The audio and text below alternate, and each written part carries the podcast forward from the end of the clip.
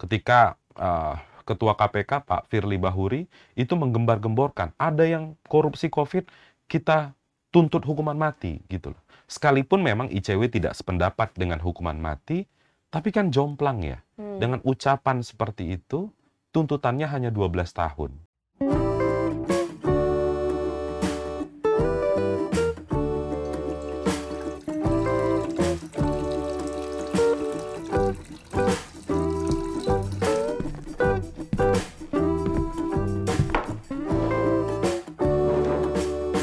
Di atas meja podcast by ICW.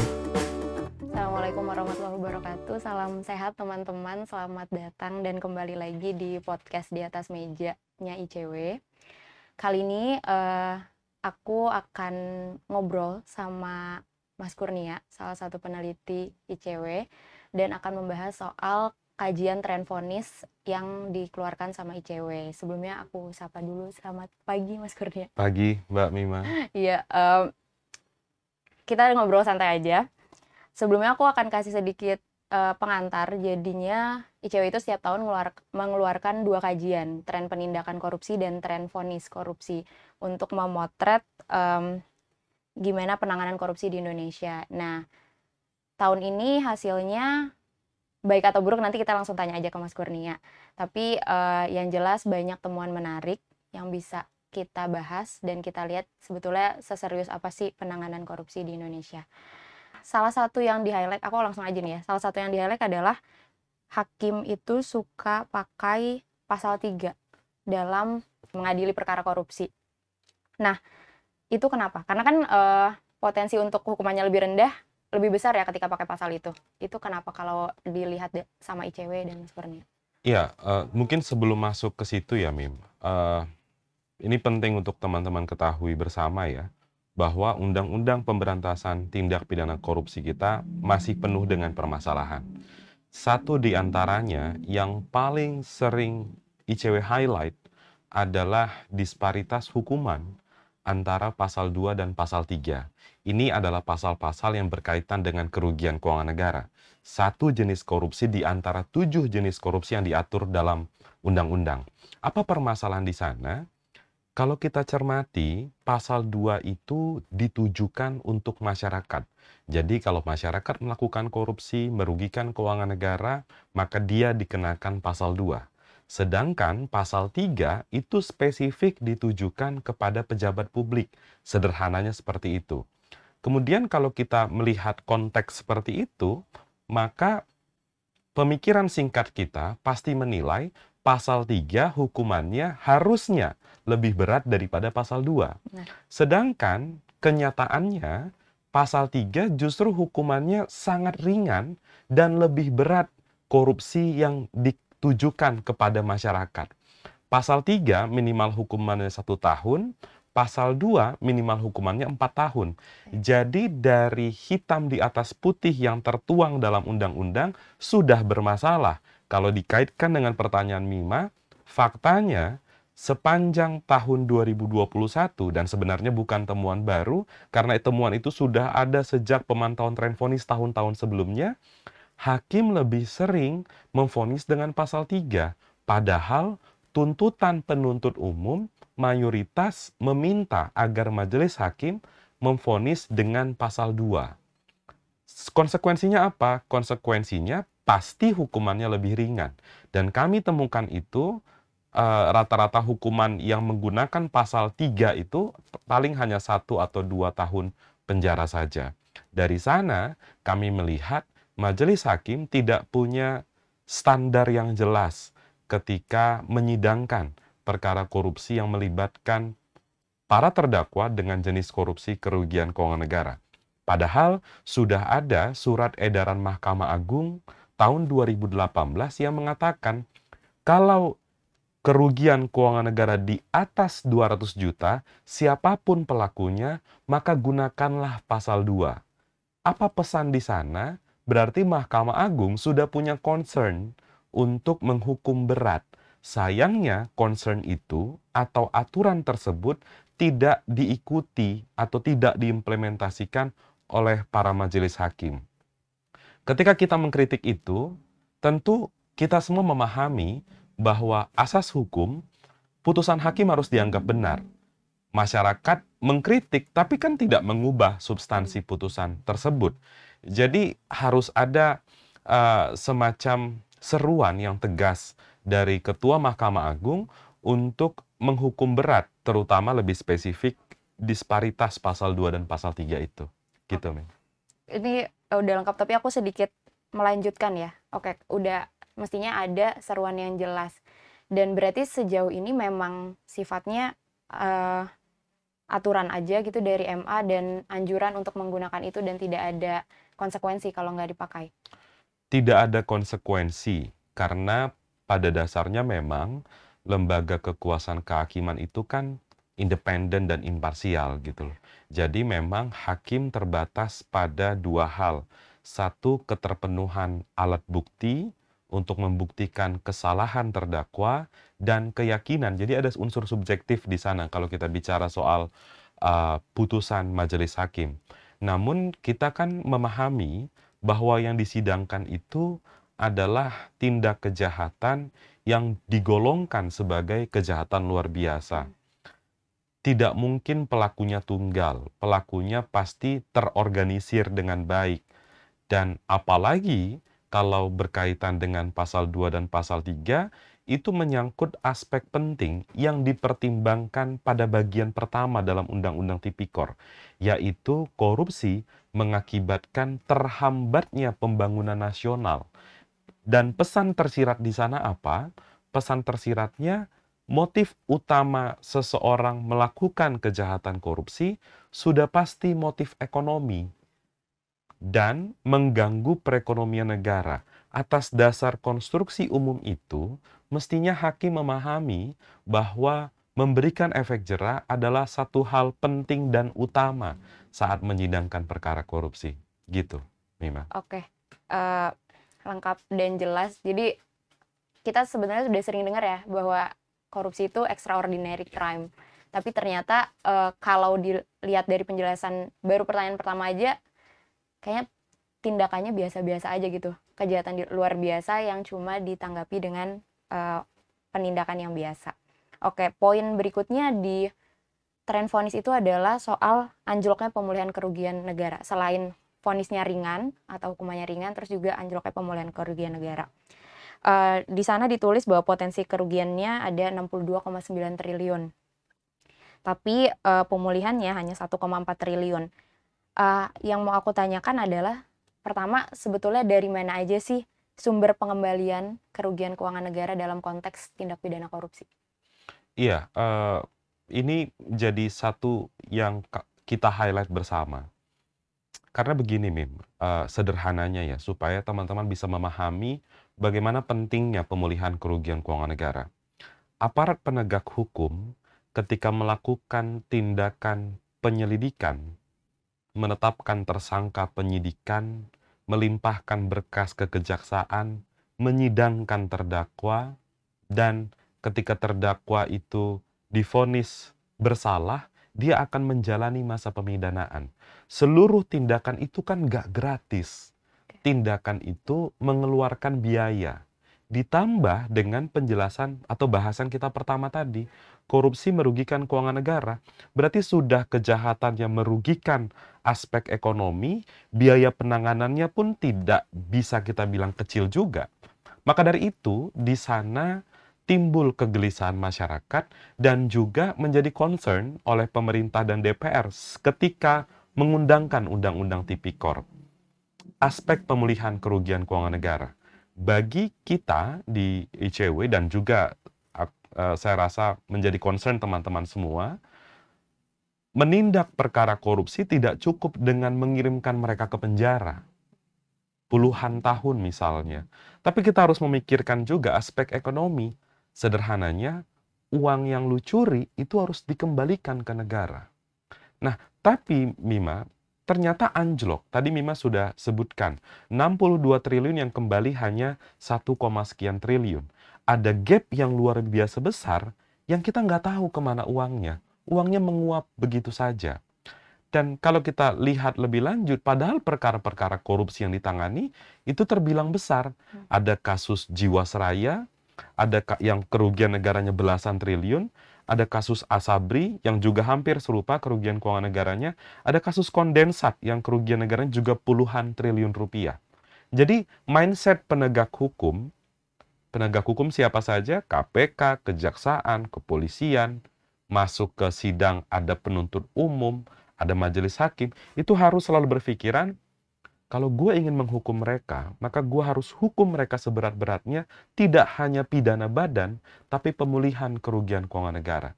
Tapi ternyata kan hanya segitu jumlahnya. Kalau dikaitkan dengan pertanyaan Mima, dari mana sebenarnya pemulihan kerugian keuangan negara itu? Ada satu instrumen di dalam pasal 18 Undang-Undang Tipikor yang disebut dengan uang pengganti. Apa itu uang pengganti, teman-teman? Uang pengganti adalah uang yang sebanyak-banyaknya diperoleh pelaku dari tindak pidana korupsi. Jadi dari sana kita menghitung pemulihan kerugian keuangan negara. Dan ternyata jumlahnya sangat anjlok. Bahkan tuntutan penuntut umum kalau kita jumlah itu juga sangat rendah. Jadi bukan berarti 1, triliunan itu kesalahan ansih dari majelis hakim. Penuntut umum ternyata hanya menuntut 2 triliun. Padahal penuntut umum itu kan dua. Dia representasi negara untuk memulihkan kerugian keuangan negara, untuk menindak kesalahan pelaku, dan dia adalah representasi korban. Siapa Hmm. korban? Aku, Mima, dan penonton semua. Kita semua adalah korban korupsi. Jadi kalau penuntut umum pun tidak memiliki perspektif yang clear soal pemulihan kerugian keuangan negara, maka penegakan hukum kita ya biasa-biasa saja, tidak ada yang begitu membanggakan, bahkan memburuk setiap tahunnya. Gitu, Mim. Eh, ya jalan di tempat aja ya. Terus a- ada nggak contohnya tadi kan udah disebut contoh-contoh kasus korupsi dengan kerugian keuangan negara yang tinggi. Contoh kasus yang pada akhirnya eh, dibebankan pemulihan keuangan negaranya itu rendah. Bahkan bukan rendah, tidak dibebankan. Oke. Contoh, Bima, ada kasus Nur Hadi. Jadi kalau teman-teman semua googling Nur Hadi itu banyak sekali beritanya. Nur Hadi adalah mantan pejabat teras Mahkamah Agung. Dia adalah orang nomor satu dalam konteks administrasi di Mahkamah Agung. Jabatannya sekretaris Mahkamah Agung saat itu. Dia terbukti secara sah dan meyakinkan melakukan dua kejahatan sekaligus. Tindak pidana suap dan gratifikasi. Bahkan Nur Hadi sempat buron bersama dengan menantunya. Maka dari itu isu ini sangat menarik sekali. Kala itu, Bima, penuntut umum menuntut agar majelis hakim menjatuhkan pidana tambahan uang pengganti 80-an miliar rupiah. Saat itu, majelis hakim tidak sependapat. Majelis hakim mengatakan karena korupsi Nur Hadi tidak terkait dengan kerugian keuangan negara, maka kami atau majelis hakim tidak menjatuhkan pidana tambahan uang pengganti. Padahal tadi sudah sempat kita bahas, pasal 18 itu bunyinya uang sebanyak-banyaknya yang dia peroleh dari tindak pidana korupsi. Kalau kita mengikuti logika majelis hakim, maka majelis hakim menganggap korupsi sama dengan kerugian keuangan negara. Padahal korupsi itu kan ada tujuh jenis Ya. dalam Undang-Undang Tipikor. Tadi sudah sempat aku sampaikan, Nur Hadi dikenakan tindak pidana korupsi, gratifikasi, dan suap. Apakah gratifikasi dan suap bukan tindak pidana korupsi? Tidak dua tindakan ini adalah tergolong tindak pidana korupsi. Lalu mengapa majelis hakim menggunakan argumentasi absurd seperti itu? Udah ada pasal 17 Undang-Undang Tipikor yang mengatakan uang pengganti bisa dikenakan untuk semua tindak pidana. Mahkamah Agung bahkan sempat mengeluarkan peraturan Mahkamah Agung yang isinya menegaskan kembali bahwa uang pengganti itu bisa dikenakan untuk semua jenis tipikor. Jadi tidak masuk akal kalau majelis hakim menolak tuntutan tersebut dengan argumentasi yang tidak masuk akal juga seperti dalam putusan Nur Hadi itu. Itu satu contoh yang mungkin bisa teman-teman lihat semua. Oke, dia gratifikasi dan suap. Apakah yang dimaksud karena memang suapnya bukan dari uang negara, pada akhirnya ya udah nggak perlu dikembalikan atau gimana? Iya, karena dia menganggap karena suap bukan tidak merugikan keuangan negara. Itu anak fakultas hukum semester 1 paham bahwa suap itu tidak merugikan keuangan negara. Mima pejabat publik, aku swasta atau siap aku masyarakat menyuap Mima kan pakai uangku pribadi, Hmm. bukan pakai uang APBN.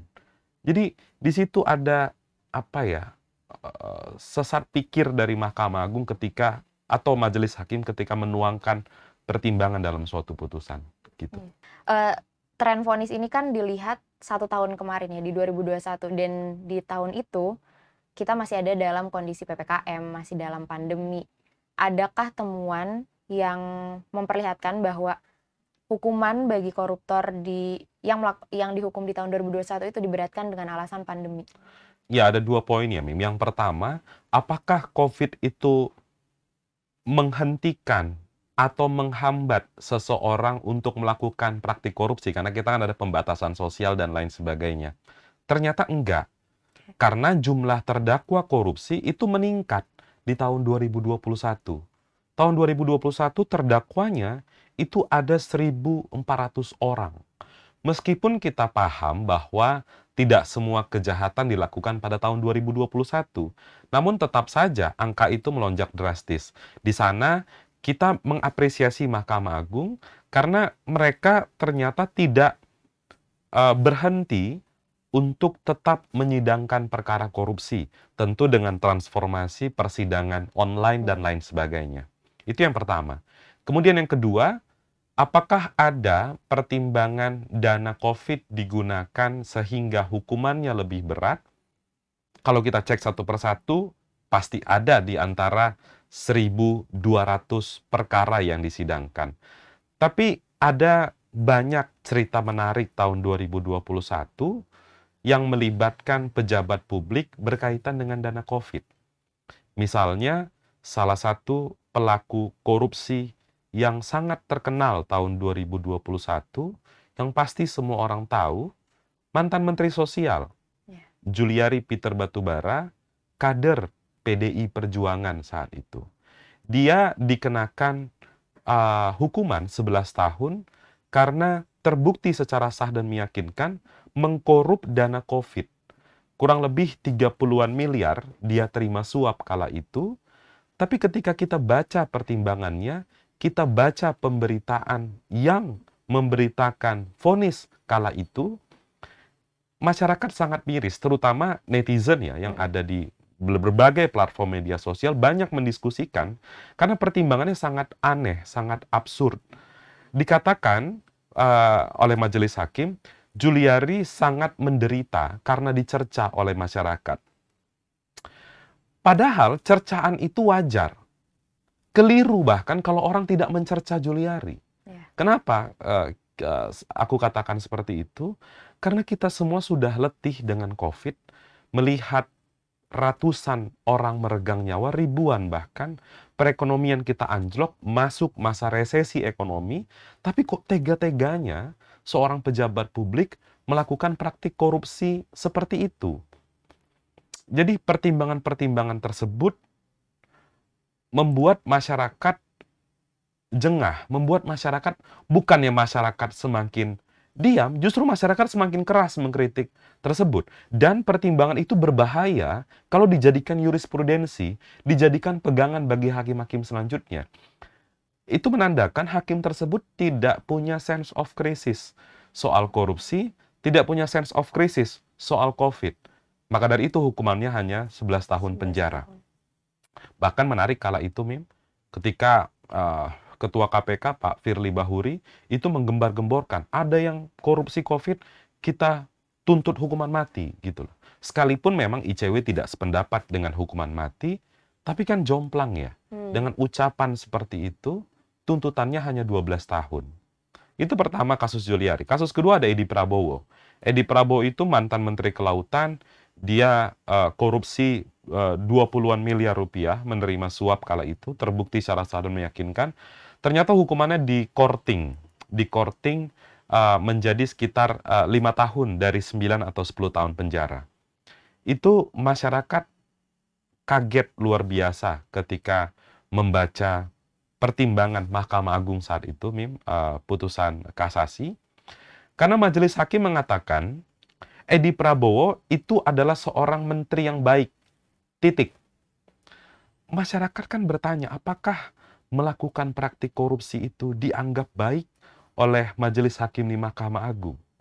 Dan dari mana indikator mengatakan Edi Prabowo adalah menteri yang baik? Menteri yang baik tentu tidak melakukan praktik korupsi. Itu kan logika sederhana ya. Hmm. Semua orang tahu soal itu. Uh, kami menilai atau kita menilai saat itu, Mim, apakah majelis hakim ini lupa bahwa mereka adalah bagian dari yudikatif. Kenapa? Karena yang berhak menilai menteri itu dua. Satu, Presiden Joko Widodo. Yang kedua, masyarakat. Nah, di mana nih majelis hakim ini? Apakah mereka menganggap mereka adalah presiden? Tentu tidak, karena mereka adalah majelis hakim. Apakah mereka menganggap diri mereka sebagai masyarakat? Tidak tepat, karena mereka sedang berjubah hakim dan menuangkan pertimbangan dalam suatu putusan. Jadi itu, Mim, banyak uh, uh, majelis hakim ternyata tidak peka juga dengan kondisi uh, COVID-19 seperti itu, gitu. Oke, ternyata banyak ya alasan-alasan uh, absurd dan aku rasa nggak cuma nggak berhenti di Edi Prabowo aja soal dia sudah berbuat baik semasa jabatan atau ada juga alasan bahwa sudah berprestasi. Ya kita pasti bertanya-tanya prestasi macam apa sih korupsi itu, perbuatan baik macam apa sih korupsi itu. Terus soal Juliari, ini ya memang jadi sorotan. Kan mungkin masyarakat juga akan nilai koruptor itu perbuatan buruk. Jadi ya kalau nggak dapat hukuman pidana, denda, ya juga dapat hukuman sosial. Tapi ternyata hukuman sosial itu justru membuat hukuman pidana dan dendanya jadi makin rendah. Uh, dibilang menderita, tapi ya memang sangat bertolak belakang sih kalau dibandingkan dengan penderitaan rakyat yang diambil 10 ribu dari tiap bansos. Oke. Nah, Apakah itu berlaku hampir di semua putusan soal hukuman ringan ini dari pemantauan ICW atau ada yang menarik bahwa ada juga kok putusan yang pada akhirnya hukumannya berat gitu? Iya, kalau kita rata-ratakan dari 1.400 terdakwa tersebut, maka hukumannya sangat rendah, yaitu tiga tahun lima bulan penjara. Ini kan angka yang sangat rendah kalau kita lagi-lagi kaitkan dengan konteks tindak pidana korupsi tersebut. Tuntutannya juga hanya empat setengah tahun penjara. Mungkin banyak masyarakat yang mengatakan, oh pemantauan ICW hanya melihat dari segi kuantitatif, tidak melihat substansi putusan tersebut. Benar, memang penelitian ICW adalah penelitian kuantitatif. Tentu kita tidak punya resource yang sangat besar melakukan eksaminasi 1200 putusan. Tapi angka ini menggambarkan secara umum bagaimana keberpihakan pemangku kepentingan dalam proses penegakan hukum. Kenapa pemangku kepentingan? Karena dalam pemantauan itu ada unsur penuntut umum dari KPK maupun dari Kejaksaan Agung dan ada majelis hakim yang mereka di bawah naungan Mahkamah Agung di sana angka itu memang terbilang meningkat dari tahun-tahun sebelumnya. Hmm. Tapi peningkatan itu tidak apa ya, tidak eksponensial, tidak bertambah jauh lebih baik. Paling bertambahnya hanya 2-3 bulan penjara. Jadi kalau kita benturkan MIM, hukuman itu dengan statement pemangku kepentingan. Misalnya, statement pemerintah, Pemerintah berkomitmen memberantas Betul. korupsi. DPR, DPR seperti itu juga. Ketua Mahkamah Agung, pengadilan komit mendukung pemberantasan korupsi. Maka orang akan tertawa ketika mendengar statement itu kalau kita kaitkan dengan vonis-vonis dari majelis hakim. Tadi soal Juliari, Edi Prabowo, dan lain sebagainya. Jadi kalau pertanyaan Mima, apakah ada yang dihukum berat? Tentu ada, tapi jumlahnya itu paling di bawah 10% gitu loh. Kita kan mengkategorikan ya Mim, ada hukuman berat, sedang, ringan. ringan. Okay. Apa indikatornya? Hukuman rendah 0 sampai 4 tahun, sedang di atas 4 tahun, di bawah 10 tahun, berat di atas 10 tahun. Nah, jumlah yang berat itu masih terlalu jauh kalau kita bandingkan dengan mayoritas hmm. hukuman itu hukumannya ringan gitu.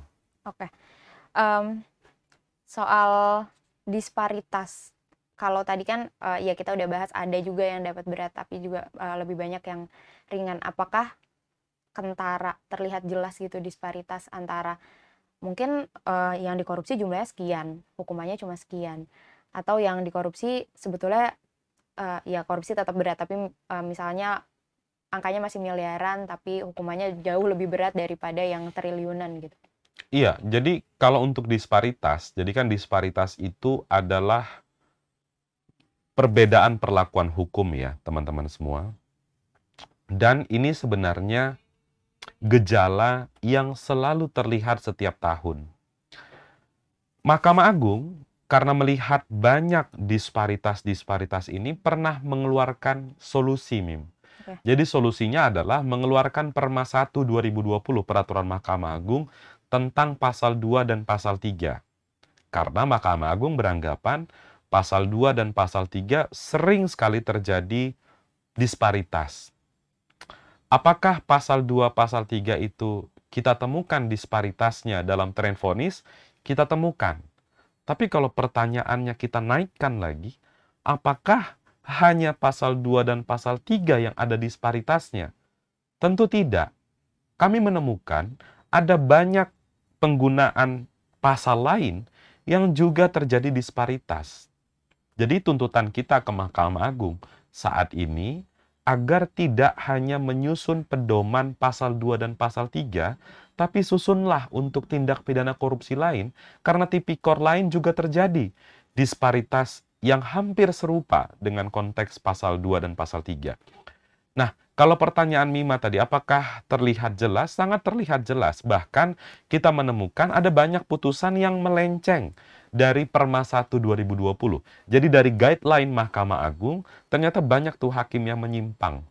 Misalnya, dalam perkara korupsi yang melibatkan elit politik hmm yang kerugian keuangan negaranya, misalnya kerugian keuangan negaranya, let's say satu triliun gitu.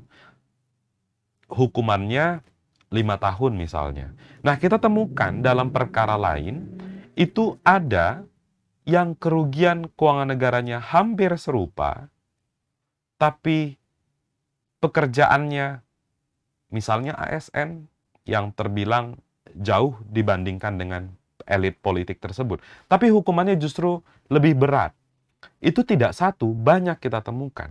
Dan teman-teman semua kan bisa bisa mengunjungi ya di website ICW soal tren vonis tersebut untuk melihat uh, teknis siapa nama terdakwanya, pekerjaannya apa, kerugian negaranya berapa, tapi ternyata difonis seperti itu.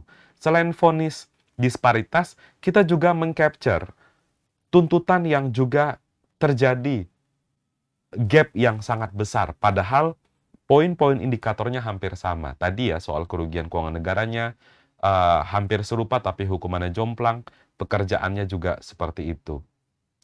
Disparitas juga terjadi mim dalam uh, vonis lain uh, jenis hukuman lain hmm. yaitu jenis hukuman denda misalnya. Denda juga banyak yang jomplang dan janggal kita lihat di sana. Bahkan dari 1.400 terdakwa yang disidangkan, itu untuk hukuman denda hanya di bawah 30 orang yang dikenakan denda maksimal 1 miliar rupiah. Jadi eh, angka itu kan sangat eh, berbeda jauh, sangat kecil, rendah kalau kita bandingkan dengan seluruhan terdakwa yang disidangkan. Gitu. Oke, ini menarik ya. Ternyata uh, latar belakang pekerjaannya juga bisa kita lihat um, dan kita mungkin bisa menyimpulkan secara sederhana bahwa itu mempengaruhi hukuman mereka yang pada akhirnya jadi lebih rendah. Terus kalau tadi dendanya ringan, aku sempat dengar sih ada ada salah satu anggapan bahwa ya jadi koruptor tuh memang untung karena dapatnya berapa, cuma disuruh mengembalikan berapa, penjaranya juga cuma sebentar, keluar dari penjara ya udah nggak akan ada lagi label-label uh, mereka penjahat atau mereka merugikan negara gitu jadi segimanapun uh, di sidangnya atau hukumannya pada saat mereka diadili ya udah sampai situ aja keluarganya tetap bisa hidup nyaman selesai itu tetap dapat pekerjaan kan kita juga lihat ya salah satu contohnya yang kembali lagi ke Polri setelah uh, dihukum dan setelah menjalani masa hukumannya. Pertanyaan penutupnya adalah, em, kalau melihat tren vonis sepanjang 2021, apakah hukuman bagi tersangka korupsi sudah menjerakan? Jawabannya adalah 1000% enggak gitu loh. Oke. 1000% enggak karena mereka selalu mendapatkan keuntungan-keuntungan lain. Tadi yang Mima sampaikan soal eh, salah satu eh, pangkat yang besar di eh, Polri, hmm, tapi ternyata dikembalikan dengan alasan-alasan yang juga absurd, berprestasi dan lain sebagainya. Dan juga kalau terus-menerus seperti ini kondisinya, jangan salahkan masyarakat jika kemudian masyarakat tidak lagi percaya terhadap penegakan hukum. Orang percaya itu kan modalnya yakin gitu loh. hmm, Kalau dia tidak yakin, pemangku kepentingan tidak bisa membuktikan dengan uh, data-data konkret, pemenjaraan sudah maksimal, ya pasti masyarakat tidak akan percaya. Dan masyarakat akan selalu tersenyum dan tertawa mendengar tadi cuap-cuap pejabat itu yang mengatakan mereka sudah berpihak dengan uh, pemberantasan korupsi. Jangan lagi katakan masyarakat hanya fokus pada penindakan. Kan banyak Ya. pejabat yang mengatakan itu. Jangan hanya lihat vonisnya, lihat juga uh, misalnya apa yang sudah dilakukan penegak hukum untuk pencegahan. Kita semua memahami pemberantasan korupsi itu tidak bisa hanya mengandalkan penindakan. Kita paham tentang itu. Harus ada kombinasi dengan pencegahan dan lain sebagainya. Tapi yang harus diberikan catatan adalah masyarakat itu membaca pemberitaan. Pemberitaan banyak mengabarkan tentang penindakan. Jadi masyarakat di framing itu jangan salah kalau masyarakat memfokuskan diri perhatiannya pada aspek penindakan gitu. Dan uh, potret-potret tahun 2021 persidangan-persidangan janggal. Tadi ada Juliari, Edi Prabowo, ada Pinangki Sirna Malasari, ada Joko Sugiarto Chandra, ada Nur Hadi, nama-nama beken, nama-nama top, nama-nama elit-elit politik dan juga penegak hukum tersebut ternyata difonis ringan. Maka dari itu, perjalanan penegakan hukum kita masih panjang. Jalannya bukan berliku, Mim. Jalannya buntu gitu. Kalau berliku Oke. masih mending bisa kita lewati. Ini jalannya buntu karena sudah setiap tahun dikritik yang sama, tapi tidak pernah ada keinginan untuk berubah. Maka dari itu, eh, kami akan atau kita semua akan terus-menerus memberikan catatan kritis ini sebagai upaya untuk memperbaiki dunia atau aspek penegakan hukum di Indonesia. Gitu, Mim. Oke, iya. em, beberapa bulan terakhir kalau teman-teman lihat di media juga pemerintah sudah mengklaim bahwa upaya mereka memberantas korupsi itu sudah terbukti dari kantor-kantor pemerintah yang ya sangat percaya diri lah bahwa mereka itu memang sudah bekerja maksimal untuk pemberantasan korupsi. Tadi poin yang menarik adalah soal pemberantasan korupsi itu bukan soal penindakan aja, tapi pencegahan. Itu memang yang didorong. Tapi kita lihat sekarang juga nggak ada apa-apa di pencegahan Em, himne, jargon, eh, atau rompi biru atau SMS itu sebetulnya apa sih yang bisa kita lihat buktinya dari eh, dari semua itu untuk mencegah korupsi. Jadi em, marah nggak apa-apa, kesel nggak apa-apa karena dan nggak percaya adalah wajar saat ini. Tapi yang pasti kita emang harus sama-sama. Aku berkali-kali bilang bahwa nggak perlu takut atau nggak perlu nggak pede dengan latar belakang kita karena kita semua korban korupsi jadinya harus sama-sama untuk eh, ngelawan itu semua. Terima kasih Mas Kurnia Siap, pembahasannya. Teman-teman bisa lihat lebih lengkapnya lagi di www.antikorupsi.org dan beberapa website ICO lain untuk tahu dan belajar lebih banyak soal isu anti korupsi. Terima kasih semuanya, eh, tetap jaga kesehatan. Aku Mima dan Mas Kurnia pamit. Assalamualaikum warahmatullahi wabarakatuh. Waalaikumsalam. Salam sehat untuk semuanya. Thank you.